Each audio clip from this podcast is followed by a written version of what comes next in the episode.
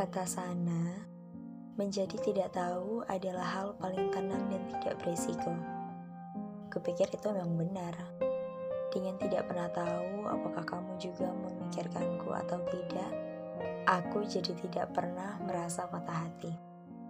Dengan tidak tahu apakah kamu peduli dengan adanya aku atau tidak, aku jadi tidak perlu terlalu berharap.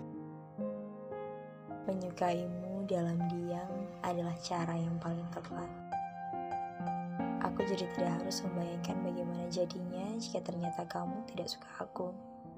Bukan karena aku takut dengan perubahan sikapmu. Toh kita emang tidak pernah dekat. Aku tidak punya kesempatan untuk menunjukkan sukaku padamu. Dan sialnya, dulu aku punya kesempatan. Aku menyiapkan hal itu. Aku hanya bisa melihatmu dari jauh. Aku hanya berani menceritakan betapa aku menyukaimu pada pikiranku saja.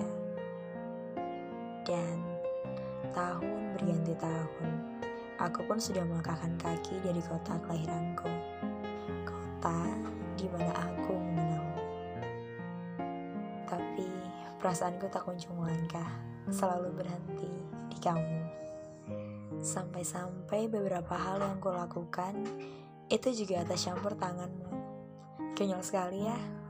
Kita bahkan tidak pernah tahu kabar satu sama lain. Dan mungkin saja kamu tidak ingat siapa aku. Tapi ya sudahlah. Aku tetap pada keputusanku. Memilih untuk tidak tahu dan memilih untuk tetap memikirkanmu.